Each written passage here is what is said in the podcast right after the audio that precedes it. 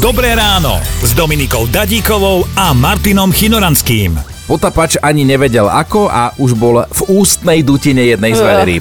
Až ma striaslo. Ale mal šťastie, pretože veľryba si ho prehádzala v ústach a usúdila, že toto nie je dobrá sardinka. Jazdci dostanú bod za najrýchlejšie kolo. Mm, to je pre mnohých chlapov jediná šanca, ako zabodovať za najrychlejšie kolo. No.